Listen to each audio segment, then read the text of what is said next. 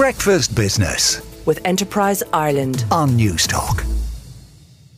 The Irish state is very good at spotting the new big thing. Uh, it's traditionally done it uh, with manufacturing. Pharmaceutical is a prime example. Lots of tech companies got in here and you know, biopharma started to squeeze their way in. And it's normally done through identifying tax credits to lure companies, sometimes getting Ireland the attention that it might necessarily like globally. But it, they are moving on to the next big thing. Vish Gain is with Silicon Republic. He was reporting on this yesterday. Uh, Vish, your report says the relief for video game companies based in Ireland has been described as a huge moment for the industry. And it obviously signals an intent on the part of the Irish government that they expect a lot of jobs to follow.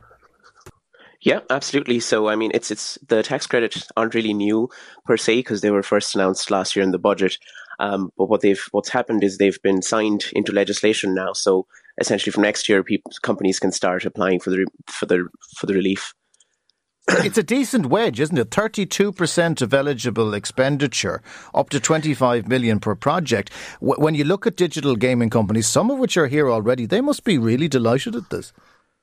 I'd say so. Yeah, I mean it's a, it's it's a booming industry. Like um, the reason why I think Ireland is trying to attract these companies is because, like globally, it's it's the the rate at which the the the gaming industry is growing is big. And I think Pat, um, Paschal Donohoe yesterday, when he was speaking at the Guinness Enterprise Centre, he said that the global, well, he, I mean, I'm sure it's based on other estimates, but it's 260 billion is the estimated um, net worth of, sorry, the, the estimated value of, of the of the gaming industry which is quite big. Now, Ireland doesn't have a big share of it. Obviously, I think latest figures say that it's around 240 million in Ireland. But in terms of Irish games and like indigenous companies, they represent less than 1% of that 240 million. So, so there's a really big need to try and get more Irish companies to start making games the same way that we would have um, used tax credits for films or even research and development. Okay, um, so we're looking at companies that would be enticed to come here. Those that have a presence already, you know of at least two or three here in Cork, um, that that have a strong presence, they'll benefit from this. Are, are, are, we trying to maybe offset some of the losses in big tech? So the people who would be involved in coding, the people who would have been involved in the in the Twitters and the Facebooks, who may find themselves on on the sharp end of, of the downturn, they're migrating across to these companies.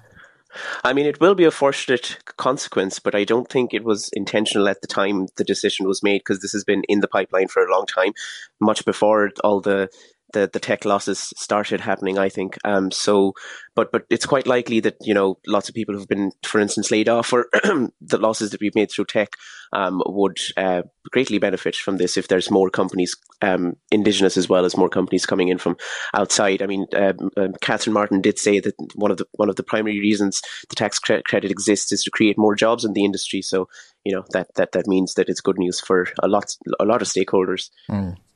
One of the things that obviously happened was uh, we announced it in the budget, and it took a while for it to come through. Some of that is down to the fact that uh, we had to get approval from the European Commission because this might be seen something as state aid. But the European Commission has given its blessing to this, has it? Yeah, they did. So um, th- the only thing that stopped us when it came out last year in the budget was the fact that we needed approval from the EU out of competition concerns. But um, France and Germany and even the UK before Brexit have all have had similar um, tax credits for the gaming industry. So um, you know it was kind of known that the EU wouldn't really uh, put any hurdles for Ireland to get the tax credit either. Um, and then yeah, we did get approval um, in September. So which is why now we kind of signed it into legislation and it's ready to go from the 1st of January. People would probably be forgiven for not realising the size and scale of this. Uh, if you look at computer gaming, uh, uh, anyone who has a teenager in the house will know that this is huge. But it's not just teenagers anymore. There are adults who play computer games as well because they're very sophisticated. We're heading towards the metaverse. I mean, I think we're onto a good thing here, aren't we?